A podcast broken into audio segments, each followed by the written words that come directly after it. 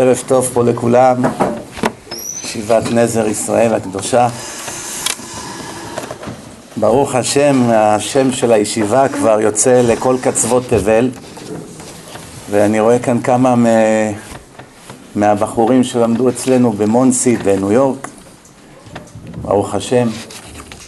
גם הרב פנגר סיפר לי הרבה על הישיבה בזמנו. אשריכם, כל הכבוד, מצוין.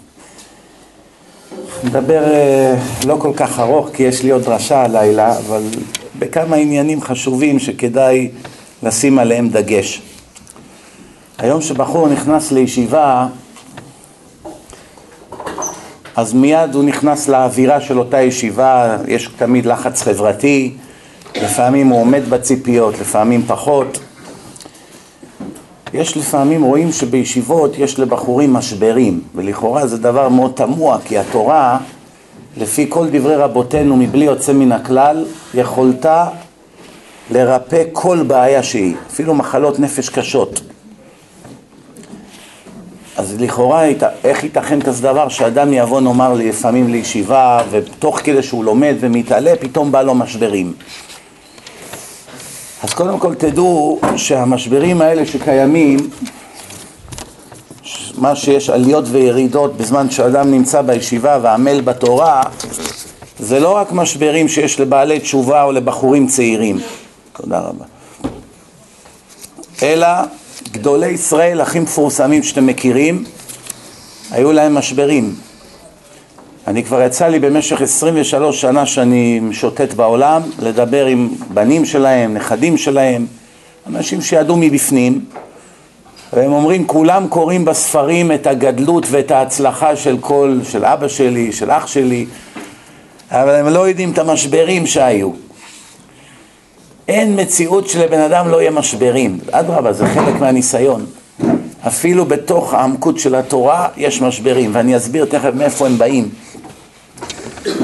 אחת הסיבות העיקריות שיש לאנשים משברים זה בגלל שאדם מלכתחילה מפתח ציפיות לא נכונות מעצמו. לפעמים זה עובד לצד ימין, לפעמים לצד שמאל. מה הפירוש? הקדוש ברוך הוא שם בכל אדם דבר שנקרא כוח הדמיון.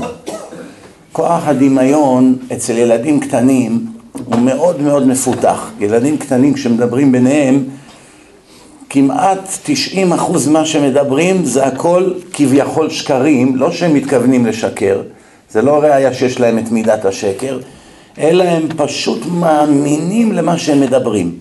מאמינים, זה אומר אבא שלי טרזן, זה אומר אבא שלי ראש ממשלה, והם מדברים ביניהם וכולי. וממש הם מתפקדים בהתאם, כי כביכול שזה אמת לאמיתה. למשל הוא אומר לו, יש לי קוף בבית, תבוא אני אראה לך אותו בתוך כלוב. אוקיי, מתי הולכים? הוא לא חושב, עוד שנייה יתגלה השקר שלי, כי הוא באמת מאמין שיש כזה דבר. אז רואים בגיל צעיר, זה באמת ככה. עד גיל מסוים, כוח הדמיון הולך כמובן ויורד בהדרגה. בדרך כלל, כשהוא מגיע לגיל 20, אז הוא מתייצב על הקו הישר. לא יותר מדי ולא פחות מדי. זה אצל רוב בני האדם. יש כזה דבר שנקרא, לכל כלל יש יוצא מן הכלל. הקדוש ברוך הוא עשה בעולם לכל כלל יוצא מן הכלל. וכמובן, כמו שאנחנו אומרים בתפילה בבוקר, כל היוצא מן הכלל לא ללמד על עצמו יצא, אלא ללמד על הכלל יצא.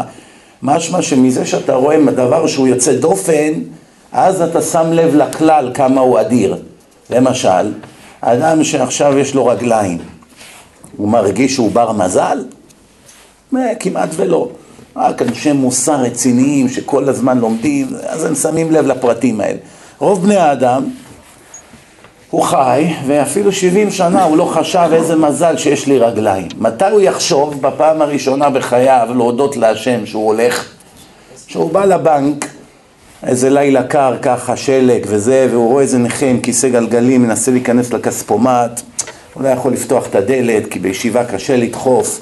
והוא עכשיו עומד ככה ויורד עליו גשם או שלג והוא מחכה שיבוא איזה מישהו, זה חצי שעה עד שבא איזה מישהו להיכנס לבנק ואומר לו, תחכה, פותח לו ומכניס אותו, אז אתה אומר לעצמך, וואו, ריבונו של עולם, אני נכנס, יוצא בלילות, אני אפילו לא מעריך כלום. אז פתאום אתה מקבל ערך לרגליים. אותו דבר עיוור, אתה פתאום רואה עיוור, ואז אתה פתאום מבין, וואו, יש לי עיניים.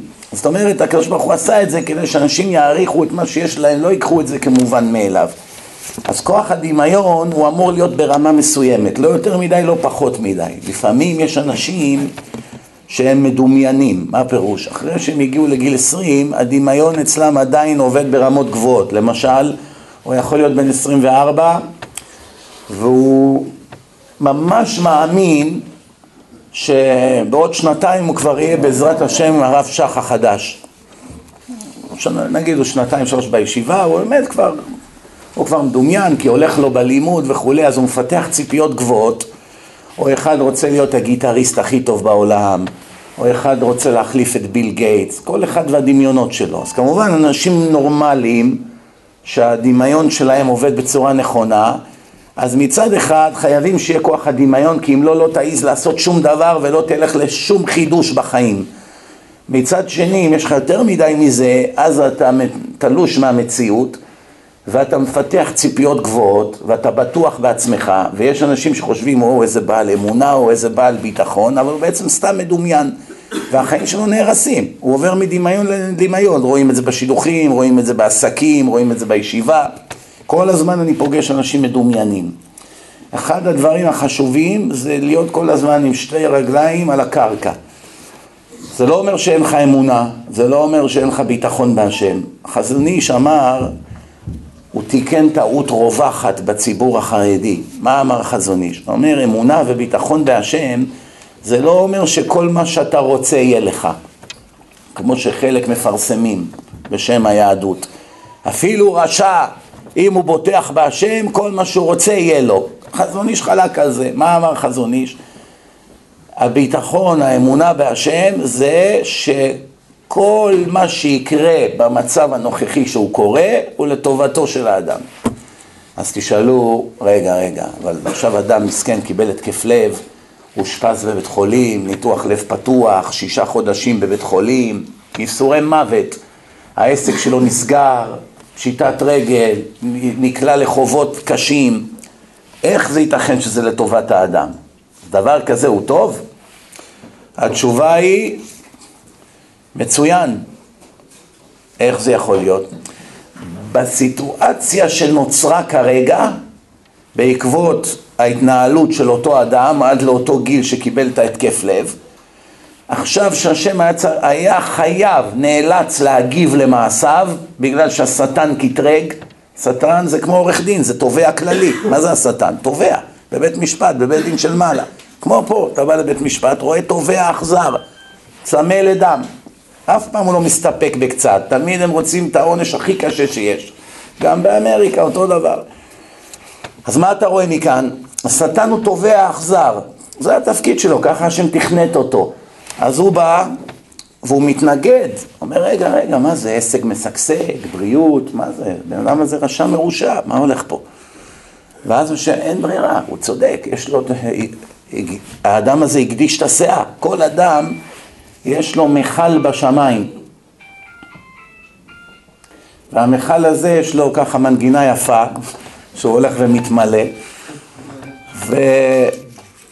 ברגע שיום אחד זה מגיע לרמה, לרמה העליונה של המכל, אין יותר איפה לאחסן את העבירות יותר. אם אדם עכשיו בא עושה תשובה אלול, זה מוריד את המכסה. נגיד שכבר הגעת כמעט ממש קרוב ל-100 אחוז, עשית תשובה רצינית, ירד, ירד, ירד, ירד ל-60. אוקיי, קיבלת עוד אורך חיים. אז זה מתחיל עוד פעם לעלות העבירות. עד שמגיע מצב שזה בדברי רבותינו, זה נקרא הקדיש את הסאה. אין, אין מקום יותר. ואז השם חייב להגיב.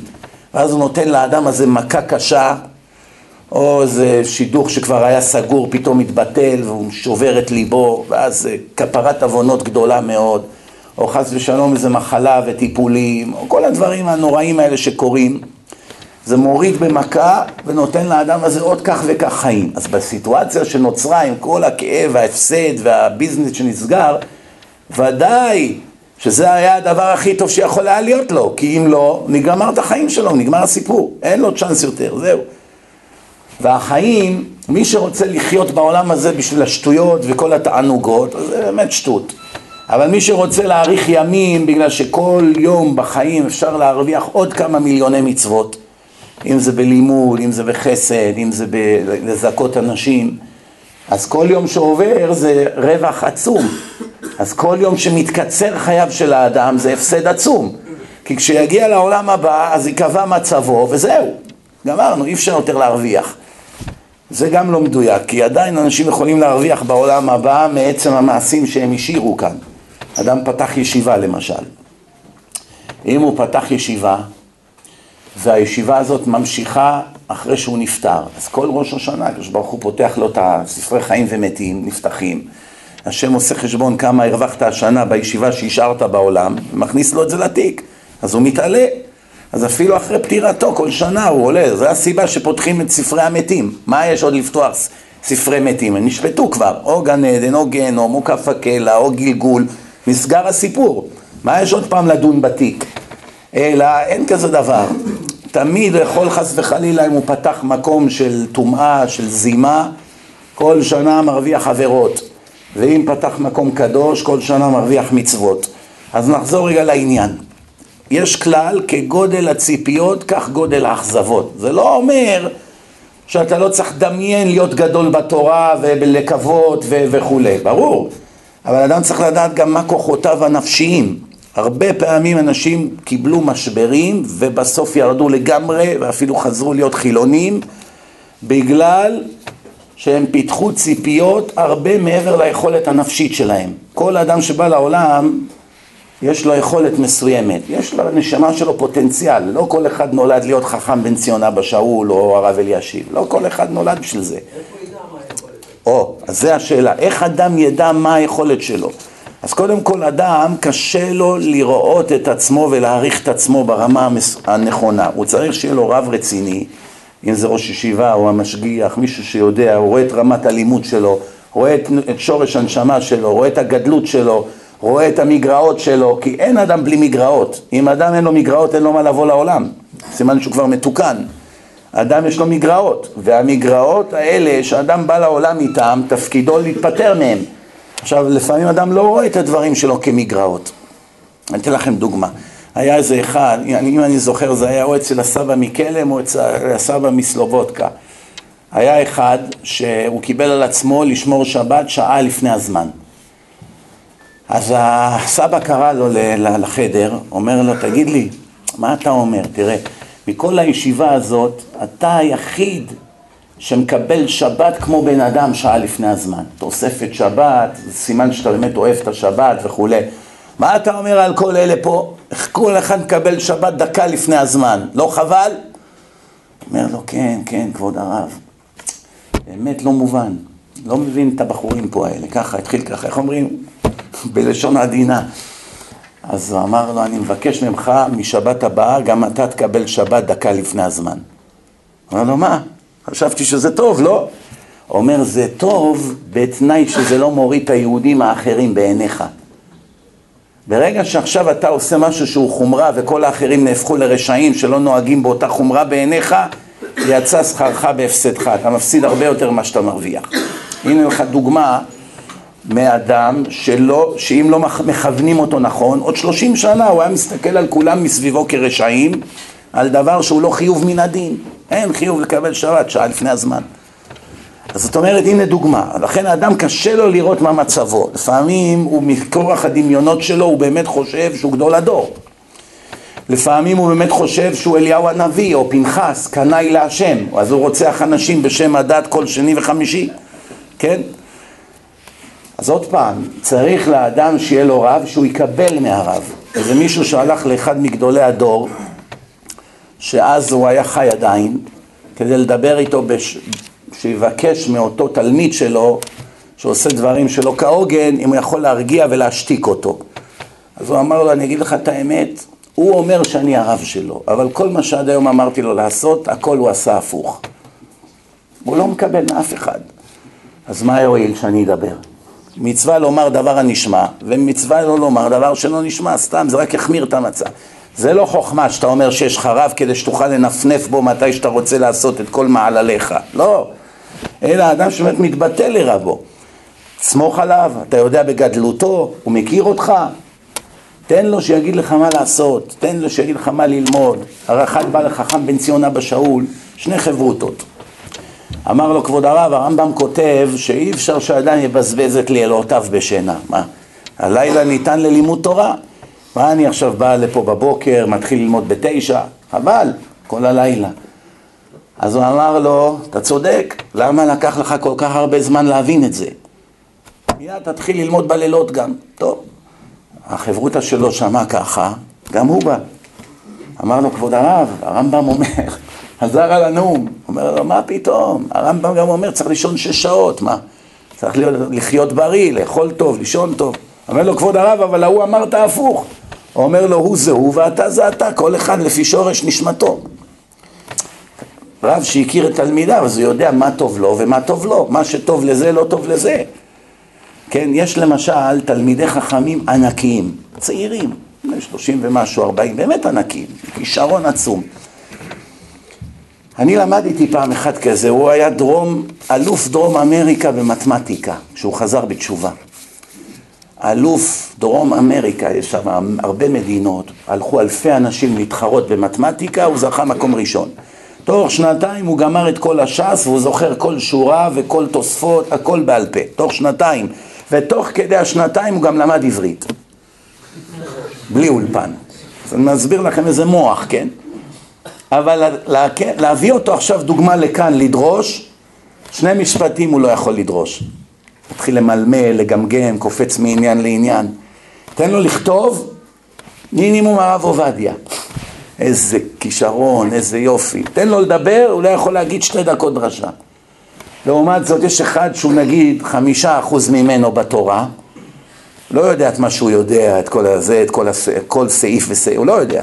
הוא יודע הרבה, אבל לא יודע אפילו חמישה אחוז מההוא. הוא יכול לדרוש לך שבוע רצוף. בטוב טעם, ולחזק, וכריזמטי. כל האדם לפי שורש נשמתו. כל האדם לפי התכלית שלו בעולם. לכן קורה מציאות שאנשים מקנאים אחד בשני כיוון שהוא יש לו הצלחה בתחום מסוים, אבל האדם הזה מקנא שהוא אין לו את ההצלחה הזאת והוא טועה, כי זה לא התיקון שלו בעולם. גם אם היית כמוהו, זה לא היה מועיל לנשמתך כלום בעולם הזה. לא עבור זה גלגלתי אותך לעולם. לא עבור זה. לכן אדם צריך מישהו שייעץ לו. הרבה פעמים אנשים רוצים לעשות דברים מסוימים, ובאו אליי, אמרו לי על זה, ואז אמרתי להם כמה דברים. ופתאום בשנייה ירדה להם כל ההתלהבות. וואו, לא חשבתי על זה. הוא איזה מזל שאמרת לי על זה. הוא לא יכול לראות את זה בעצמו. מרוב ההתלהבות והדמיון, הוא לא יכול לראות את זה בעצמו. עכשיו תדעו לכם עוד דבר. יש אנשים מגיעים לישיבה, במיוחד בעלי תשובה, והם לומדים תקופה, ובאמת הם מתעלים בתורה ובתיקון המידות. הרי, הרי יש שאלה מפורסמת, מאוד מאוד נפוצה ביהדות, מה בעצם תכלית החיים? שאלה רצינית, אני עשיתי סרט שלם על זה, תכלית החיים, אבל נרד קצת ליותר אה, דיון ישיבתי. מה באמת התכלית? אז שאלו את הגאון מווילנה, אז הוא ענה במשפט אחד, תיקון המידות זה כל האדם. שאלו את הרמב"ם, מה תכלית החיים? מה אמר הרמב"ם? מה אתם אומרים? מה התשובה של הרמב"ם? אמונה. אה? שמירת המצוות, זה תכלית החיים. איזה משנה התשובות יותר משכנעת אתכם? הרי ברור, הגאון מבין הרע את הרמב"ם. הוא ענה, תיקון המידות זה כל האדם. והרמב"ם שלא ראה את הגאון, הוא אמר שמירת המצוות, זה התכלית. באנו לכאן לשמור מצוות. לפי הגאון מווילנה, אנחנו יכולים לתת יופי של נאום כדי להסביר. אבל לפי, ה, לפי הרמב"ם זה נשמע קצת משעמם, מה, כל מה שנבראנו זה רק להיות רובוטים, לעשות מצוות, לשים תפילין, מה, מילא היה אומר ללמוד תורה, מה באמת התכלית? אז אני אסביר לכם את השורש של המחלוקת בין הרמב"ם לבין האגרה, למרות שלחיים אין שום נפקא מינה ביניהם, תראו זה יוצא מאוד מעניין, יש הבדל מהותי ביניהם, אבל לגבי ההתנהלות שלנו בחיים אין נפקא מינה בין בתעשה כשיטת הגר"א, בין בתעשה כשיטת הרמב"ן, זה בדיוק אותו דבר מה שאתה צריך לעשות. רק ההסבר הוא שונה, תראו איזה יופי. הגר"א אומר, הקדוש ברוך הוא שם נשמות פה בעולם, בגוף, והסיבה שהוא עשה את זה, הוא נתן לנו תורה, והתורה, שאדם לומד תורה, אז היא ממיסה לו את היצר הרע, כמו אנטיביוטיקה, בראתי יצר רע, בראתי תורה תבלין, כן? וזה עכשיו שהיצר הרע הוא נופל, אז אתה יכול לתקן את המידות. הגאווה שלך, אתה יכול להילחם בה, בכעס, בעצלות, בקינה, כיוון שכל מה שגורם לזה זה היצר רע שהוא, שהוא בוער בתוכך, או מדליק את הכעס, מדליק את הקינה, את כל המידות הרעות שבאת איתם לעולם. עכשיו כשאתה ממעט את כוח היצר, אתה יכול להתגבר על המידות. וה, והרמב"ם, הוא אומר שהקדוש ברוך הוא נתן לנו תורה, שעל ידי שאנחנו לומדים את המצוות, למשל, קבל את אביך ואת אמך, חסד, צדקה, כל מיני דברים כאלה, שזה נגד רצונו של האדם. אדם עכשיו לא בא לו עכשיו עם אבא שלו טלפן, בוא תעזור לי, אני צריך מחר להעביר איזה שולחן. זה לא היה בתוכניות שלו עכשיו, אבל מה יעשה? כיבוד הורים, אין לו ברירה, הוא, מת... הוא נלחם בעצמו. טוב אבא, אני בדרך. הנה לך דוגמה של אדם שעושה דברים נגד רצונו. או שעכשיו אומרים לו שזה אני פה עומד בחוץ, צריך לחתן איזה בת וזה, צריכים לעזור לו, אז עכשיו צריך לקחת 100 שקלים ללכת לתת לו. זה גם כן נגד רצונו, היה מעדיף לשמור את ה-100 שקלים. זאת אומרת, אדם, התורה גורמת לו לעשות פעולות נגד רצונו.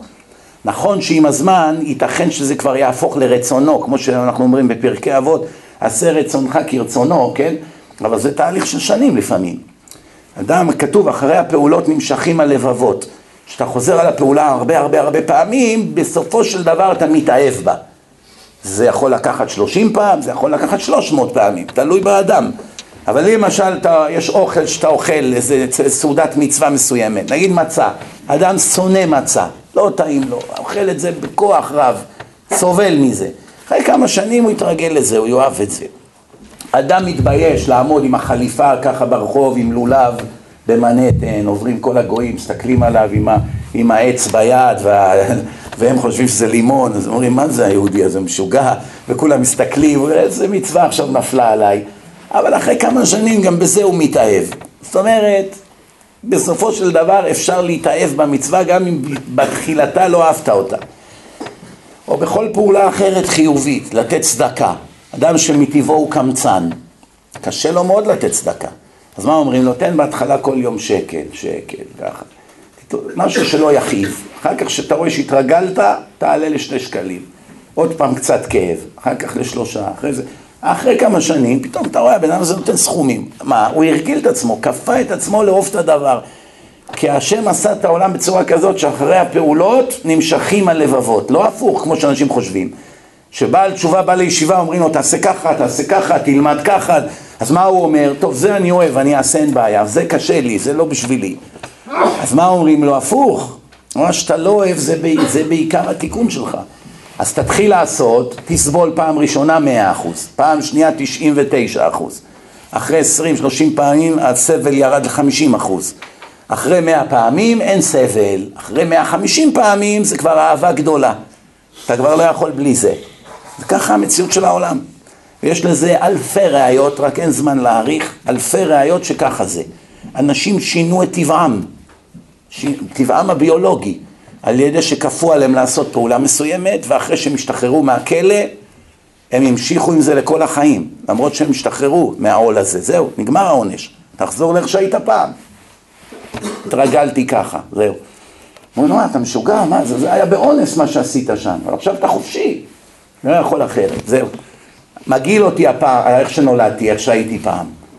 שיגעו אותו. זאת אומרת, הפעולה שהוא חזר עליה כך וכך פעמים, העבירה אותו 180 מעלות לדבר שבתחילתו הוא שנא מאוד, ועכשיו הוא התרגל והוא אוהב את זה.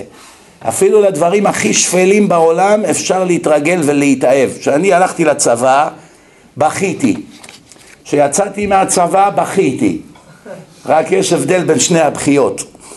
הפעם הראשונה היה בכי של צער, והפעם השנייה היה בכי של צער שאני עוזב את הצבא. אמרו לי, מה, מה אתה אומר, איך אני עכשיו עם כל החבר'ה, התרגלנו, חיים פה וזה, מה ידענו בחיים? עכשיו תצא לאזרחות, העול של החיים, לך תמצא עבודה עכשיו. קיצור, שהולכים לצבא, בוכים על זה שימי הנעורים נגמרו. מגלחים לך את הראש, צמיחה עם פשפשים, לא צריך לספר לכם, זריקה על היום הראשון, ואחרי שלוש שנים הם טעו בתאריך שלי בעשרה ימים, בשחרור. הייתי צריך לשחרר בעשרה באוגוסט, עשו את זה עשרים באוגוסט, אמר לי חבר שלי, לך תגיד להם, תוכיח להם. אמרתי, לא נורא, עוד עשרה ימים. תרומה שלי לצה"ל. מה, לא, לא מיהרתי לצאת מהצבא. מה הפירוש? כשאתה מתרגל למקום שבכית, שבאת אליו, קשה לך לעזוב אותו. זה מציאות, האדם מתרגל למצבו, זהו. אבל תשמעו מה אומר הרמב"ם. הרמב"ם אומר, עכשיו אתה לומד תורה ואתה עושה מצוות, כי התורה לימדה אותך איך שומרים מצוות, זה התכלית. שעל ידי שעכשיו אתה תלמד תורה ואתה תשמור את המצוות, ואתה תלמד את המצוות, תלמד את המצוות, אז המצוות שאתה עושה אותן יהפכו אותך לאדם יותר טוב. זאת אומרת, בעצם שאתה עכשיו מתחיל לשמור מצוות, אתה נהיה בעל חסד, אתה נהיה יותר נדיב, אתה נהיה יותר ישר, אתה כבר לא מרמה, אתה לא משקר, אתה לא גונב. זאת אומרת, כל האישיות השלילית שלך היא נהפכת לחיובית. מה שלא יהיה, בין בלהגרא לבין להרמב"ם, צריכים שלושה דברים בחיים. א', שמירת מצוות, ב', ללמוד איך, איך ללמוד תורה כדי לדעת איך לשמור את המצוות, וג', לתקן את המידות. בסופו של דבר, אדם שבא לעולם ולא תיקן את המידות, טחן מים, לא השיג כלום. נגיד שהוא יודע את כל הש"ס בעל פה עכשיו, והוא נשאר עדיין קנאי, הוא נשאר עצבני, הוא נשאר צר עין, הוא מאחל רע לאחרים, הוא לא יכול לסבול שלאחרים טוב, יש לו גאווה ובוז, חושב שהוא המלך של העולם. יש יוהרה גדולה הרי, גם בציבור החרדי, יש את זה, אין מה לעשות. יש אנשים גאווה טבעית. הם תמיד חושבים שהם הכי טובים, בגלל שהם באו מאיזה מדינה מסוימת, או בגלל שהם מאיזה משפחה מסוימת, או שיש להם ייחוס. הם שוכחים שגם לעשו היה ייחוס יפה מאוד. אבל יש בעיות היום. בעולם יש אנשים שמסתובבים בכזו גאווה, שכל מי שלא כמוהו הוא שייגץ. וזה בעצם בן אדם שהוא רשע גמור בעיני השם. מה זה עוזר שהוא לומד? הוא לא משתנה, הוא נשאר אדם הכי שלילי שיש. מה, אתה לא אוהב את הבנים האחרים של השם בגלל שהם קצת שונים ממך? בגלל שהם מדברים במבטא אחר, אולי מתלבשים קצת אחרת? אולי האוכל שלהם קצת בצבע אחר? איך זה ייתכן כזה דבר?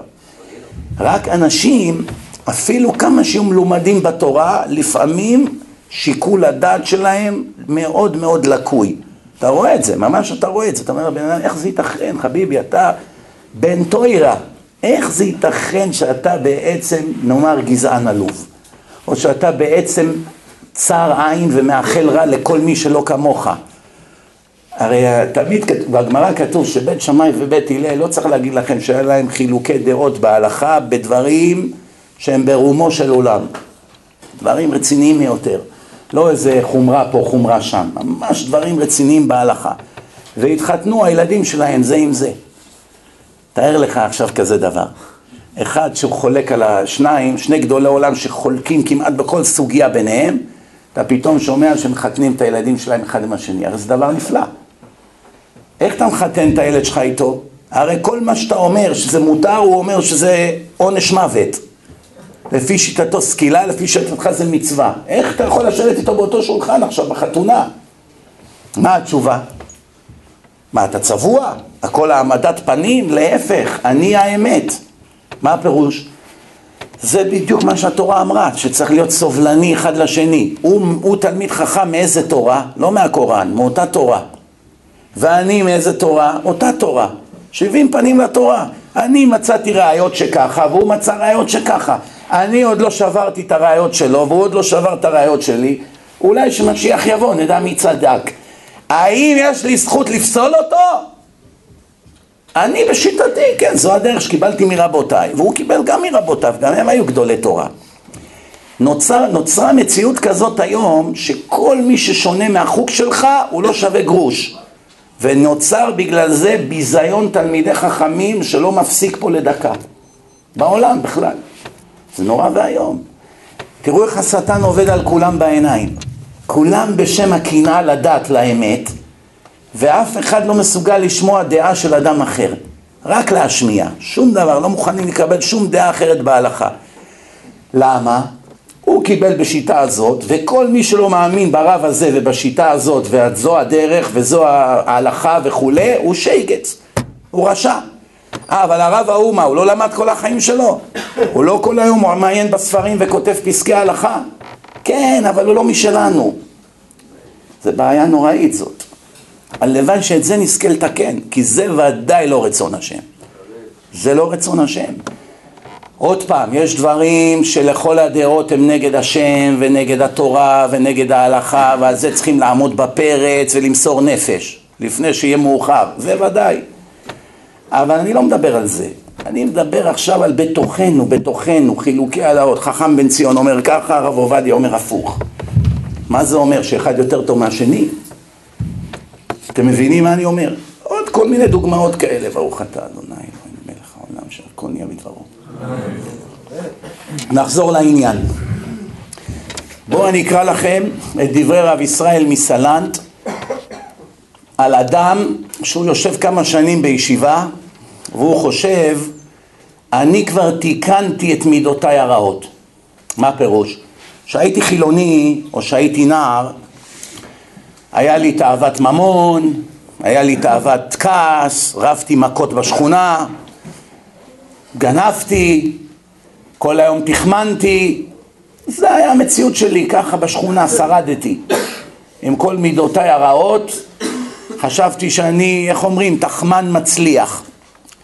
ועכשיו נכנסתי ללמוד תורה כמה חודשים או שנים, והנה אין לי את הדברים האלה יותר. אני כבר לא חושב יותר על כסף, לא חושב על נשים, לא חושב על uh, טיולים, אני כבר לא כועס, אני עובד על עצמי, אני לא מפריע לאף אדם, ודאי לא גוזל, אפילו לא נוגע בעט בלי רשות. תיקנתי את עצמי, ככה הוא חושב. מה אתם אומרים? תיקן את עצמו או לא? כן? עכשיו אני אקרא את דברי רב ישראל מסלנט ואז תענה לי אחרי זה. בואו נשמע מה אומר גדול עולם, אבי תנועת המוסר. תשמעו מה הוא אומר. כדומה האיש המתמיד בלימודו. אתם יודעים, מתמיד בעיני רב ישראל מסלנט זה מה שאתם חושבים מתמיד פי מאה. שלא יהיו הבנות, כן?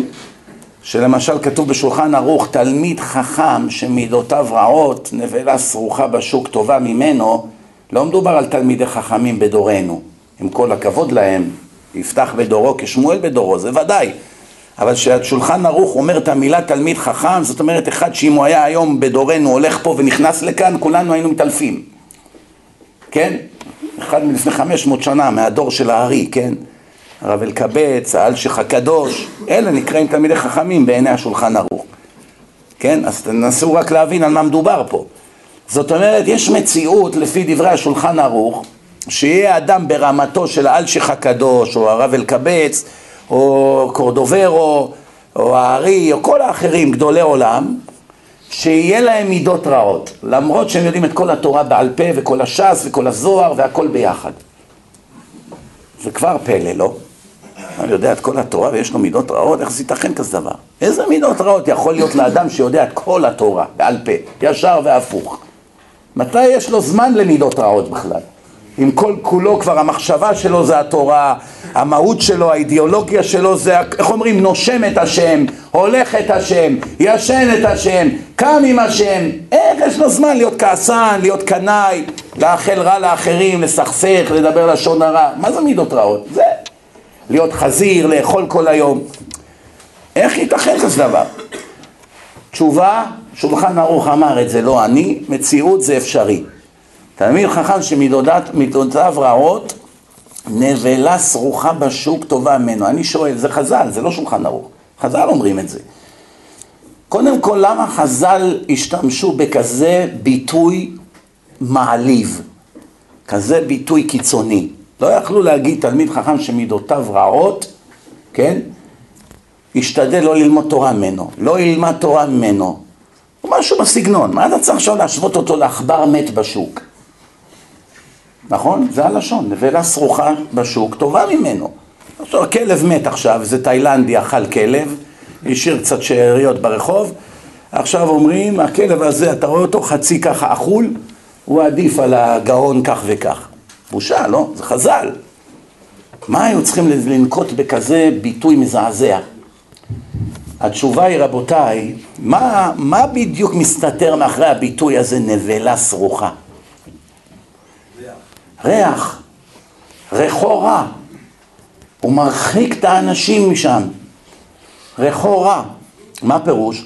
ברגע שהוא מתנהג לא טוב, בפרהסיה, או שהוא מסתובב עם בגדים מלוכלכים, או שהוא לא מתקלח, או שכל הראש שלו שומני ומלא קשקשים, או שהוא לא מחליף בגדים חודשיים ויוצא מזה ריח של נבלה, או כל מיני דברים, או שהוא מזיע פה בקיץ ולא מתרחק שבוע, וכל מיני אנשים שמחפשים תירוצים איך במילא להתרחק מהשם ומהדת, וחיים בתירוצים ובכל מיני שקרים, מוצאים בו חבל הצלה. על זה הם בונים, שביום הדין הם ישאלו אותם למה לא שמרת שבת, למה לא באת ללמוד תורה, כי לא רציתי להיות כמו הרב ההוא, או כמו התלמיד ישיבה ההוא. בזה הם תולים את תקוותם. כמו שהרמב"ם אומר, שמה זה ואהבת את השם אלוקיך? שיהיה שם שמיים מתאהב על ידך. שאנשים יתאהבו בהתנהגות שלך. ראית את התלמיד ישיבה הזה? פש, איזה בן אדם, איזה התנהגות, איזה דרך ארץ, איזה ביישנות. איזה חוכמה, איזה ניקיון, איזה סדר, איזה אהבת ישראל, איזה מסירות נפש, איזה יושר. אחד הלך לישיבת פונוביץ', טייס אחד, לקחו טייסים לסיור. לקחו סיירים, טייסים לסיור לדבר עם הרב שך שם. הוא נתן להם איזו שיחה הרב שך, וכשהם יצאו, היה שם שטר של 100 דולר עם נעץ על, ה, על הקיר. אז, הוא, אז uh, כתוב שם מי שזה שלו, בבקשה לקחת. אז uh, הטייס שאל את המדריך, מה, כמה זמן זה השטר הזה פה? אומר לו שלוש שנים. ויש שם אלף תלמידים בערך, בלי עין הרע. אז הוא אומר לו, שלוש שנים ואף אחד לא לקח את זה? הוא אומר לו, לא, עוד לא נמצא בעל האבדה. הוא אמר, הטייס הזה, שזה היה הרגע שהוא החליט לחזור בתשובה. זאת אומרת, תראו מה זה, היושר של האנשים, הרי כל תלמיד ישיבה צריך 100 דולר. זה הצלה בשבילו, זה הרבה כסף. ואף אחד לא התפתה לקחת, למרות שבעצם מן הדין מעות מפוזרים הם שלך. זאת אומרת, כולם פה החמירו לפנים משורת הדין. זה שמצא את המאה דולר יכול היה לשים את זה בכיס ואין לו שום עבירה. זה הלכה, מה? מעות מפוזרים. אין לזה סימן, אין כלום. ואף אחד לא נגע. לא רוצה לקחת כסף של תלמיד ישיבה אחר פה. וזה שיגע אותו. וקם איזה, איזה אחד שהיה עובד בבריכה פה ציבורית, יום אחד בשעה שלוש, וסוגרים את הבריכה בארבע, כבר לא מכניסים אנשים. הבריכה נשארת, אבל כבר אין כניסה.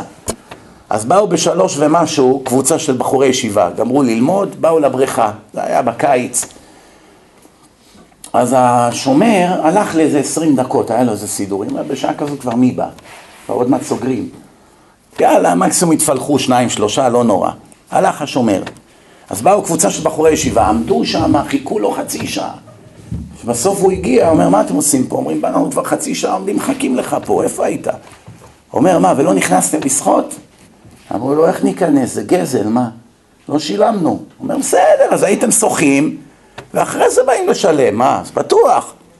אין כזה דבר, מה, להשתמש בלי רשות? בתמימות. זה מה שעשה אותו בעל תשובה. פתאום מבין באיזה עולם אני חי ואיזה עולם יש פה בחוץ. זאת אומרת, על ידי ההתנהגות של האדם, שם שמיים מתאהב על ידו. אז למה השולחן ערוך נקט בכזה לשון נבלה סרוחה? כדי להראות לך שהנזק שאחד כזה יכול לעשות ליהדות הוא כל כך גרוע כמו שנבלה מרחיקה את כולם מהשכונה. אף אחד לא יכול לבוא לשם מהריח הנוראי שלה. בגלל זה נקטו בלשון הזאת. לא באמת שהוא כמו עכבר מת, אלא אותו נזק שעכבר או חתול מת עושה בשכונה ומרחיק משם את כולם, זה מה שרצו להגיד לך עליו. אולי אתה יודע הרבה תורה, אבל תדע לך שאתה מזיק ליהדות כל יום בחייך. מי רוצה כזה דבר? כל החיים שלו יישב בכולל ובסוף יגידו לו בשמיים, הרחקת עשרת אלפים יהודים מהשם? אני? מעולם לא דיברתי עם חילונים, מה אתה מבלבל? כל פעם שעלית לאוטובוס, כל פעם שבאת לבנק, כל פעם שבאת לקופת חולים, כל פעם בתור פה, בתור שם, איך שהתלבשת, איך שהתנהגת, הדברים שעשית. לכן סכנה הזאת, צריכים מאוד להיות זהירים. תראו מה הוא אומר פה, שימו לב. האיש המתמיד בלימודו, זה לשיטת רב ישראל מסלנט. זאת אומרת, אדם ענק בתורה, שיושב ועמל בתורה, כן? מצד הרגלו וטבעו, ויש לו כוח נסתר, אני בכוונה קורא את זה לאט כי זה לשון קצת קשה, ויש לו כוח נסתר המשתוקק לכסף. הוא נחשף לכל מיני דברים. הוא כבר חושב, מה לי ולכסף? אני עשר שנים כבר בכולל או בישיבה. אני כבר נפטרתי מהמידה הרעה הזאת שהיה לי בתור נער. אני לא חושב על העולם הזה בכלל, מה? אני כל כולי עמוק בתורה, כן? והכוח אינו ניכר. על איזה כוח הוא מדבר? מה זה והכוח אינו ניכר? התאווה הזאת לממון. הוא כבר בטוח שהוא יתפטר מהמידה הרעה הזאת, כי הוא יושב עשר שנים, לומד בישיבה, הוא לא הולך לעבוד. מה, אם אני היה לי תאוות ממון, מזמן הייתי עוזב את הישיבה, לא? מה? הציעו לי עבודה פה, הציעו לי עבודה שם. הרב בן ציון אבא שאול, ב, בספר אה, המוסר שלו, חוכמה ומוסר, הוא מביא שם דוגמה כמה ישלמו לאדם בעולם הבא על שעת לימוד שלו. לא כל אדם יקבל אותו שכר על שעת לימוד. יושבים שניים חברותות, ראובן ושמעון יושבים לומדים כל היום גמרא, עשר שעות ביום. לכאורה, מגיע להם בדיוק את אותו שכר, נכון? שניהם למדו ביחד, שניהם הזיעו ביחד, שניהם התאמצו ביחד. ייתכן שאחד מקבל כפול מהשני. מה?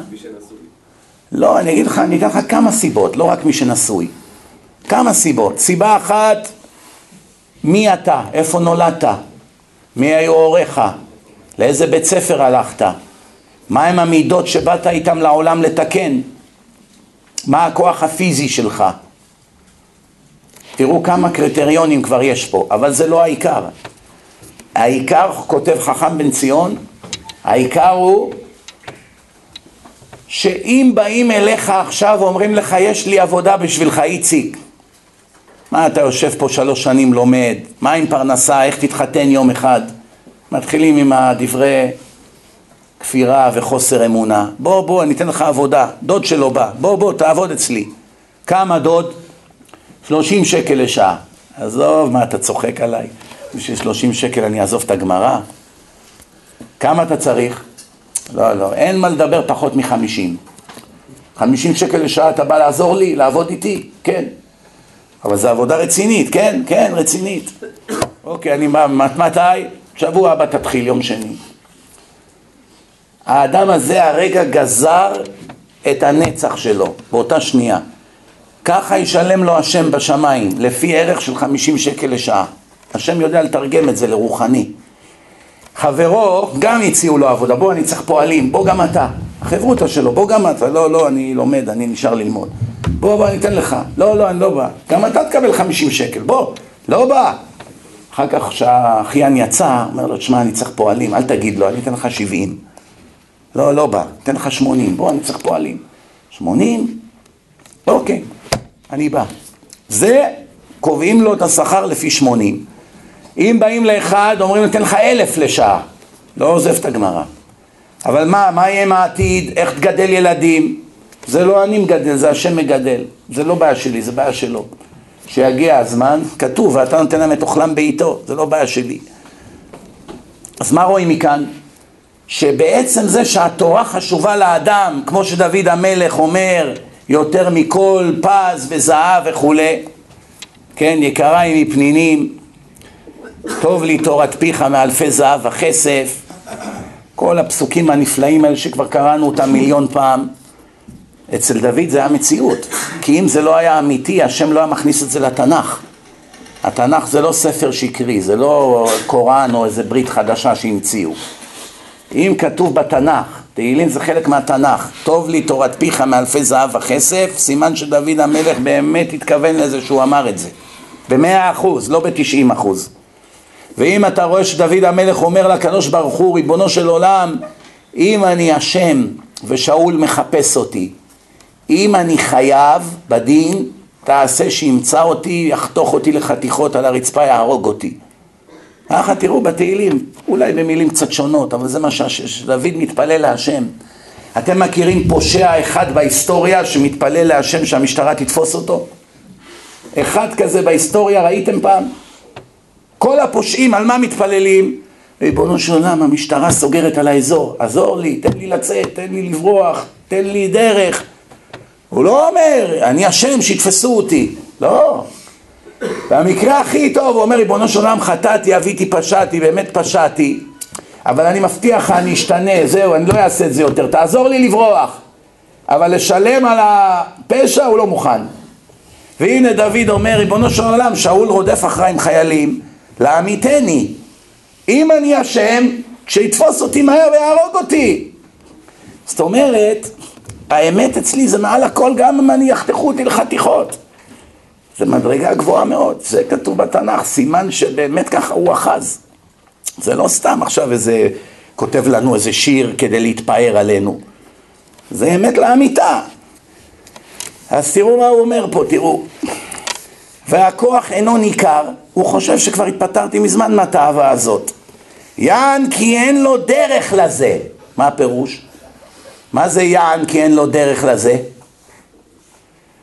פירוש, אין לזה כרגע נפקא מינה, אין לו את המציאות עכשיו ללכת, לעבוד, לעשות כסף, הוא בן 18, 19, זה עוד לא בראש מעייניו כרגע, זה לא אומר שהתאווה הזאת יצאה ממנו.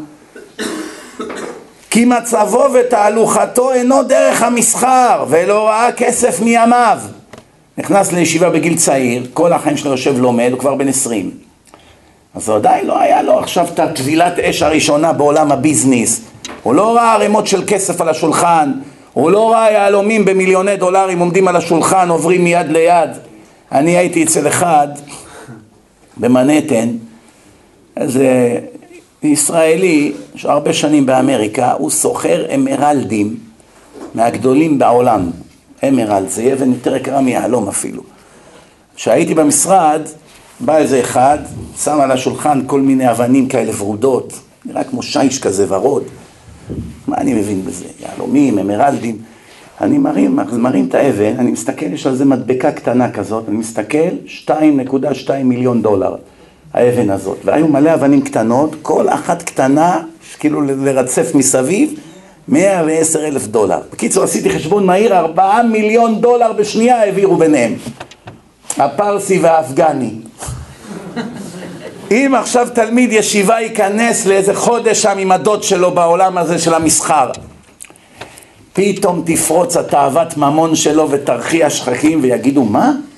אתה היית חברותא שלי בישיבה עשר שנים, ענב כזה, מסתפק במועט, יושן על מזרון על הרצפה, נהיית כריש שטורף את העולם, דוחף עם המרפקים, הורג, פתאום אחרי חמש שנים אתה רואה אותו באינטרנט, בחדשות, מעילת ענק. כל אלה החרדים ששמים אותם, מעל במיליונים, שלוש מאות מיליון, חצי מיליארד, זה גם אם היו תלמידי ישיבות, מה אתם חושבים? יש חרדי שלא תלמיד ישיבה? כשהם היו בישיבה, תלכו לישיבה איפה שהם למדו ותשאלו שם את האנשים, תראו מה הם אומרים. לא הייתי בחיים מאמין. אתה יודע איזה תלמיד הוא היה? איך הוא היה עוזר, מנקה, בחיים לא נגע בעט בלי רשות. אף פעם לא ניצל, אף פעם לא הלווה ולא החזיר. איך גנב 300 מיליון דולר? הפיל אנשים, ישיבות, רבנים נפלו בפח. מה זה כל הפונזי סכם הזה? איך קוראים לזה בעברית, ניר?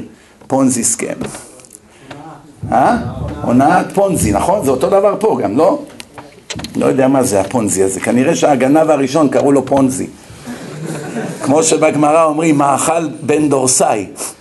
כי היה איזה אחד חזיר שאוכל, האוכל עוד שליש מבושל, כבר הבשר חצי חי, הוא כבר אוכל אותו. אין לו סבלנות להוריד אותו מהמנגל.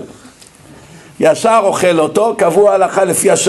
לפי האדם הזה. עד היום כל העולם יודע, מכאן והלאה זה חילול שבת. מה? על שמו. כבוד גדול. שומעים? אז תראו מה הוא ממשיך ואומר. וממילא אין לה כוח נושא במה להיאחז. זה לא אומר שהתנקית מזה, לא. אין לזה כרגע במה להיאחז. כי הכוחות שבאדם, כל זמן שאין להם דבר חושי במה להיאחז, נסתרים המה בפנימיות הנפש. זה מוחבא טוב טוב טוב עמוק אצלך בנפש. אפילו עד כדי כך טוב שאתה כבר מוכן לעשות שבועה דאורייתא שהתפטרת מזה. מה? אני גאוותן?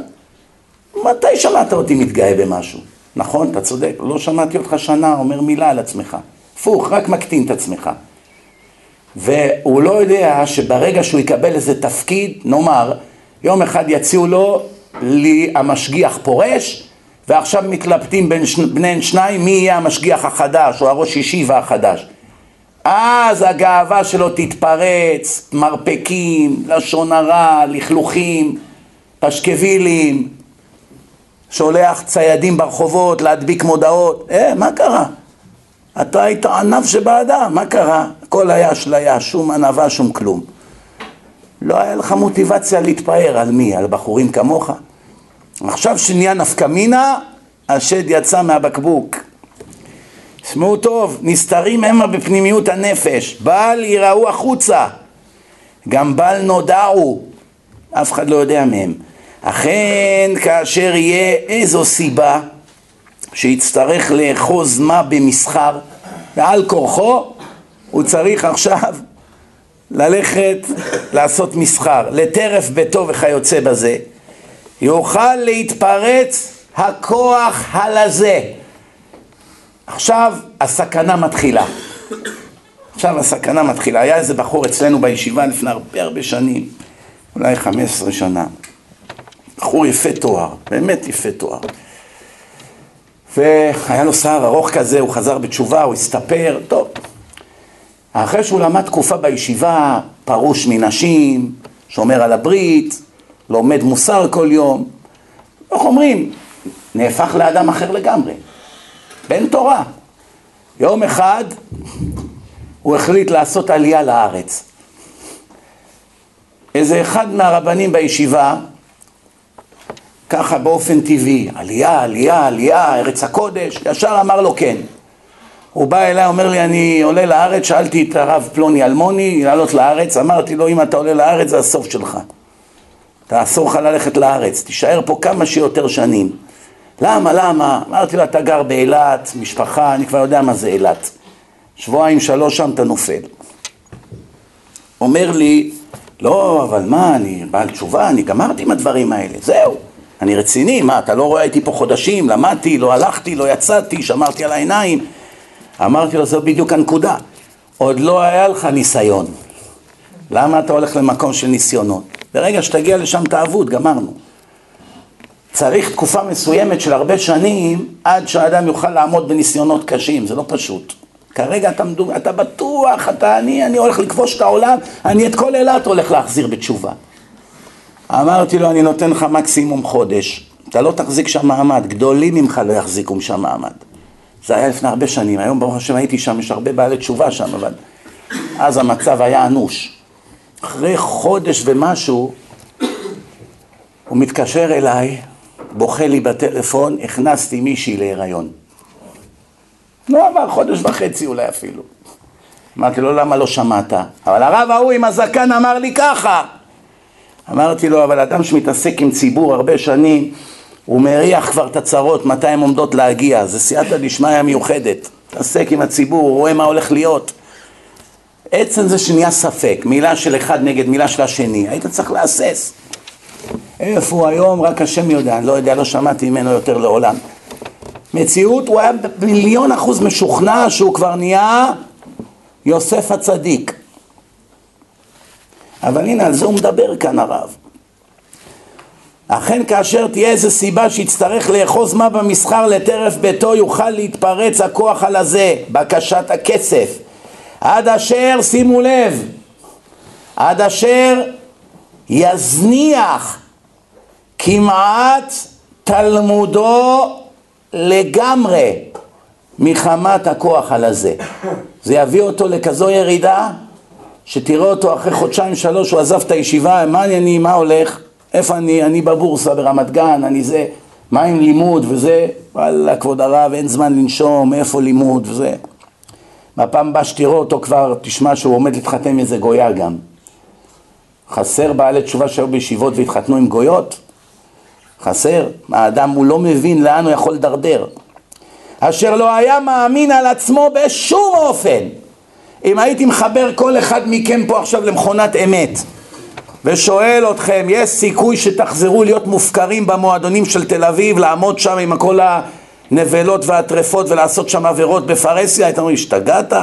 אתה צריך אשפוז באברבנל, הייתם אומרים לי.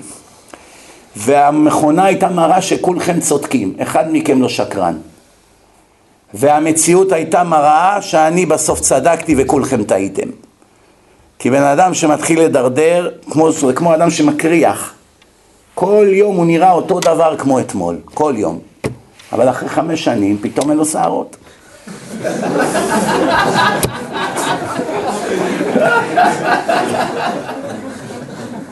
מזלם של הקרחים שזה נהיה מודה בארץ. גם מי שיש לו שערות מגלח אותם היום, ברוך השם. טוב, בקיצור רבותיי, הזמן קצר והמלאכה מרובה, זמננו אוזל, שימו לב מה כתוב כאן, עד אשר לא היה מאמין על עצמו בשום אופן, איך יוכל להיות שיזניח כל כך תלמודו. וכן בכל הכוחות, זה לא רק כסף, הוא מביא כסף כדוגמה, בכל הכוחות, זה נשים, זה כל מיני דברים, זה כבוד, והעניינים הטובים שבאדם יכולים להיות מופרים מכוחות מתנגדים, אשר בסיבה קטנה התעוררו בחוזקה להפר כל נתח טוב. בטח שיש לך מידות טובות. היית בישיבה בעל חסד, היית חרוץ, הראשון בתפילה, אחרי מקווה כבר, שמרת על העיניים, עודדת את החבר'ה, לא, לא שיערת שייתכן שדווקא אתה תיפול כל כך מהר. יש מציאות שברגע שאדם כבר מכניס את עצמו למקום של העבירה, פה כבר בעצם נגמרה העבירה. נכון שבעוד שעה הוא כבר יעשה איסור כרת, אבל עצם שהוא כבר נכנס שם למקום, כבר מכריזים עליו בשמיים רשע. למה? כתוב, האדם יש לו שני דרכים, דרך קצרה מלאה בנשים, דרך ארוכה ללא נשים. עבר בדרך הקצרה מלאה בנשים ולא הביט בהם.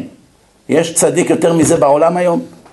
אם היינו שמים מצלמה נסתרת באיזה רחוב בתל אביב ורואים איזה חרדי הולך שם בין כל הפרוצות והלך חמש דקות הליכה בין שלוש מאות בחורות ולא הסתכל על אחת, ככה עשה את הכובע והלך ככה ולא הסתכל ורואים את זה במצלמה נסתרת למחרת מה היה קורה? היה לו תור של שלוש מאות איש, כבוד הרב, ברכה, כבוד הרב, תברך את הילד זה צדיק אמיתי, סוף סוף מצאנו אחד כזה מה אומרת הגמרא? רשע למה רשע? הוא נכנס במקום ששם יכול היה להיכשל. זאת אומרת, מה רואים מכאן? עצם זה שהכנסת את עצמך כבר למקום הזה ובטחת בעצמך בדברים שהגמרא אומרת אין אפוטרופוס לאריות וכולי, סימן שאין לך יראת שמיים. כי עצם, שלקחת את הסיכון. כמו עכשיו בחור צעיר, חברים שלו אומרים בוא יש מסיבת סמים, בוא, אני לא נוגע בסמים, מה פתאום? ברור שאתה לא נוגע, אתה בחור ישיבה, מה פתאום שתיגע בסמים? אבל גם יהיה מוזיקה ואוכל, אתה בסמים אל תיגע, רק תבוא. והוא מסכים ללכת, רשע גמור, מה השאלה בכלל? מכניס את עצמו במקום כזה שהחיים שלו יכולים בעוד עשר דקות להיגמר? הרי כל מה שצריך זה נפילה של דקה ונגמר הסיפור. רואים מכאן שכבר להכניס את עצמך במקום, במקום מסוים, מפה והלאה אתה אנוס. כבר אין, הקדוש ברוך הוא כבר לא מצפה ממך מפה להחזיק מעמד, נגמר הסיפור. אפילו יוסף הצדיק עמד להיכשל, אם לא שנגלה לו דמותו של יעקב. יוסף הצדיק, שהשם מעיד עליו. מה רואים מכאן? שהכל תלוי באם אני לוקח את הסיכון או לא. ואני רק רוצה לסיים, תיקון המידות זה עבודה של פרך, של המון המון שנים. הרב בן ציון, שמעתי מישהו אמר, שהוא אמר בשיעור, שבעצם אי אפשר לעקור אף מידה רעה. נולדת איתה ואתה תמות איתה. רק מה? אפשר לדכא אותה עד כמעט לאפס.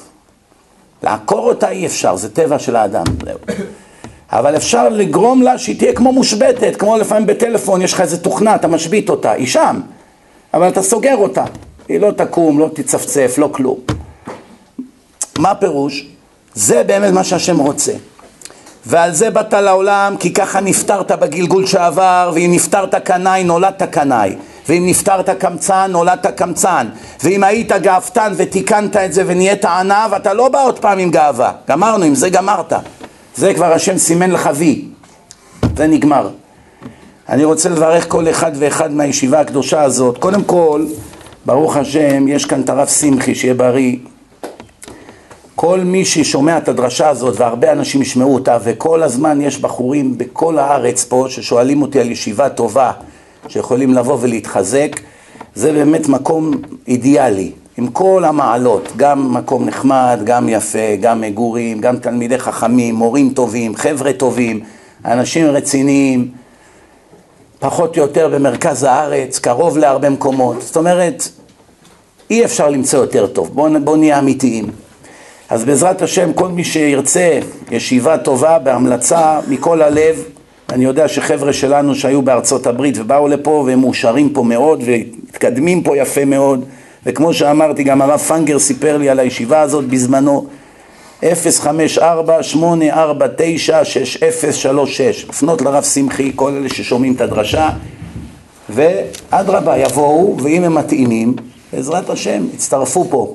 שהמקום הזה יגדל בעזרת השם כבר בפעם הבאה תצטרכו בניין פי ארבע יותר גדול אם כבר מדברים על בניין, אספר לכם חצי דקה סיפור ובזה נסיים. היה הרב משה מלכה זצ"ל, הייתה לו ישיבה פה, יש, הישיבה עדיין קיימת לבחורים פה בבני ברק. הוא היה מקורב בזמנו לבבא סאלי, הוא היה בא שבעה חודשים בשנה, הוא היה נודד מקסיקו, ארצות הברית, פנמה, ברזיל, לאסוף כספים לישיבה. חלק היה בא מהממשלה ורוב הכסף הוא היה צריך לאסוף. הוא היה בעל אמונה מבהילה. אני אישית ראיתי אותו במצבים שלא האמנתי שלבן אדם יש כזה כוח אמונה אדיר. האמונה שלו הייתה מבהילה, איזה אמונה הייתה לאדם הזה, משהו מדהים. קודם כל התפילות שלו, שחרית ארבע שעות, ערבית מעל שעה, חצי מהיום הוא רק היה עומד בתפילה, אדם מבוגר, לא ילד. אהבת השם, הדבקות בהשם, המוח הזה שכל הזמן היה דבוק בהשם, זה היה דוגמה חיה לאיך יהודי צריך להיות. אז הרב הזה, הרב הזה מלכה, הוא סיפר לי פעם סיפור, מישהו האמת שישב שם, הוא סיפר את הסיפור. הוא אומר שפעם הם נסעו במונית, יש את הרב בורוכוב אצלנו בישיבה במונסי, שהוא יהלומן גדול במנהטן, הרב יעקב הלל, שהוא ראש ישיבת אה, נהר שלום שם, והרב משה מלכה, שלושתם נסעו באיזה מונית, והרב יעקב הלל, הוא שאל את הרב מלכה, כבוד הרב, אנחנו צריכים לעבור לישיבה יותר גדולה. אין מקום בישיבה כרגע. יש לי שתי אפשרויות, קצת יותר גדולה, זאת אומרת עוד שנה, שנתיים, עוד פעם צריך לעבור, או הרבה הרבה יותר גדולה, פי כמה וכמה ממה שצריך. מה לעשות? הוא אומר לו, מה השאלה? תיקח את ההרבה יותר גדולה. זה בשבילו היה פשוט, כאילו, זה מה שצריכים, זה מה שהשם יביא. אומר לו, אבל כבוד הרב צריך הרבה יותר כסף, זה, זה הרבה כסף צריך. אומר לו, מה אתה דואג על כסף? מה, אתה מנהל את העולם? זה כסף, זה כבר הבעיה של השם, לא שלך. עכשיו צריכים ישיבה גדולה, אבל לא כרגע. תיקח גדול, היא תתמלא מהר.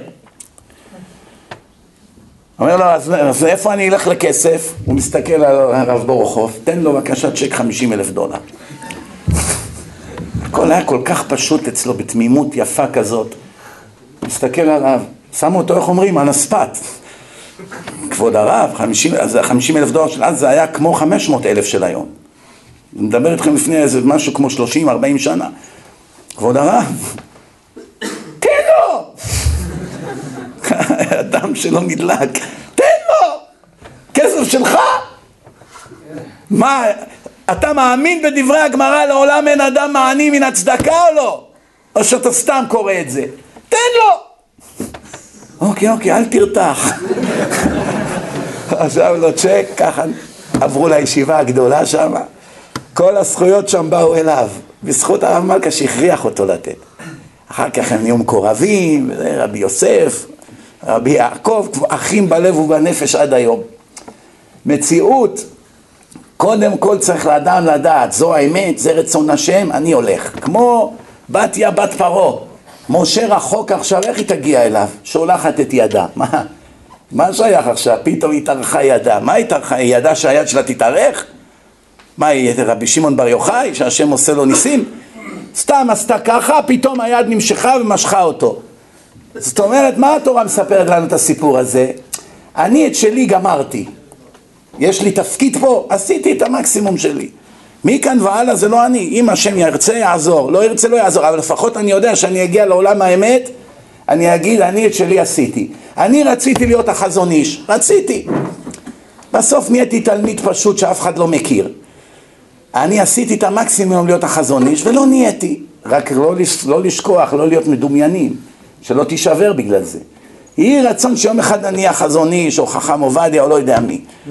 אבל אם זה לא קרה, אין עליך המלאכה לגמור. עמלתי בתורה, הייתי רציני, תיקנתי את המידות, הקמתי בית לתפארת, גידלתי ילדים לתורה, דיינו, מה? היום כל אחד שיש לו ילדים בעולם החרדי, הוא חי בדמיונות שכל ילד יהיה החכם אלישיב או הרב שך וזה, אני אומר הלוואי שכולם יישארו דתיים. זה הישג ענק, יש לך עשרה ילדים וכולם נשארו שומרי מצוות ושומרי שבת ולא ירדו מן הדרך בשני ידיים הייתי חותם על זה בלי היסוס בכלל גם אם אחד מהם לא יהיה הרב שך העיקר שכולם יהיו שומרי שבת, אנשים ישרים, כשרים לא חס וחלילה פושעים כמו שהעולם התמלא בכאלה היום זה כבר הישג ענק. אז הרבה אנשים, בגלל שהם פיתחו כאלה ציפיות, שהילדים שלהם יצאו סך הכל דתיים. הלב שלהם שבור, לב נשבר. למה? לא ראיתי נחת מבניי. למה לא ראית נחת? זה שייגת, זה ככה, זה זה, זה מתלבש מכנסיים חומים. בא אליי איזה חסיד, דבר עם הבן שלי, הוא נהיה שייגץ. אמרתי לו, מה, מה בדיוק? חשבתי כבר נהיה מחלל שבת, גזר את הפאות, הכל טוב. אומר לי, דבר איתו, אמר, תגיד לו שיבוא. נכנס אליי הבית, אני רואה אדם זקן, לא ארוך, אבל זקן מלא, טיפה פאות יש לו, כיפה שחורה, לבש ג'קט, אני חושב כחול או ירוק, היה לו לבש איזה מכנס, לבוש קצת אלגנטי, לא לבוש כחסיד. התחלתי לדבר איתו, חצי יום הוא לומד, חצי יום הוא עובד, הוא לומד כל יום שעה מוסר, רמח"ל, כל מיני דברים. בן אדם הגון, ישר, ירא שמיים, אוהב השם. שעה דיברתי איתו, אמרתי לו, בלב שלי אמרתי, תראה, מסכן, אבא שלו חושב שהוא רשע.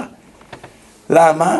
הוא, לא, הוא החליט לא להיות חסיד, אבל אבא שלו לא אכפת לו עכשיו שהוא שומר שבת, לא אכפת לו שהוא לומד מוסר, חצי יום לומד תורה, שהוא אדם ישר לא גנב, עובד למחייתו, הכל זה לא נחשב כלום. למה? היה לו תקווה שהוא יהיה איזה... הבנתם מה קורה פה? אנשים מפתחים ציפיות, אין להם גם הכוונה נכונה, עיקר נהפך לטפל, ובסופו של דבר מה קורה? נשבר לו הלב. אני מבטיח לכם, בעקבות שאני מכיר את כל סוגי האנשים בכל המקומות שהייתי, שהבחור הזה שהיה אצלי בחדר הוא אדם צדיק גמור בעיני השם, אין בכלל ספק בזה. היושר שלו, התמימות שלו, הניקיון כפיים שלו, הלימוד שלו כל יום, מה יש? מה? חצי יום הוא לומד בהתמדה, כל יום עם חברותות, לומד מוסר, כל פשעו שלא רצה שיהיה לו זקן עד הרצפה ופאות מתנפנפות בראש, זה הפשע שלו. ועל זה עשו אותו כשייגץ. רשע, רשע, ככה מסתכלים עליו, עשיו. הבנתם מה, מה הסכנה בלהכליל ולפסול מסוכן רבותיי, יהי רצון בעזרת השם נזכה לעשות את רצון השם תמיד, תמיד שהאמת תהיה לנגד עינינו. תודה רבה, שבוע טוב, כל טוב.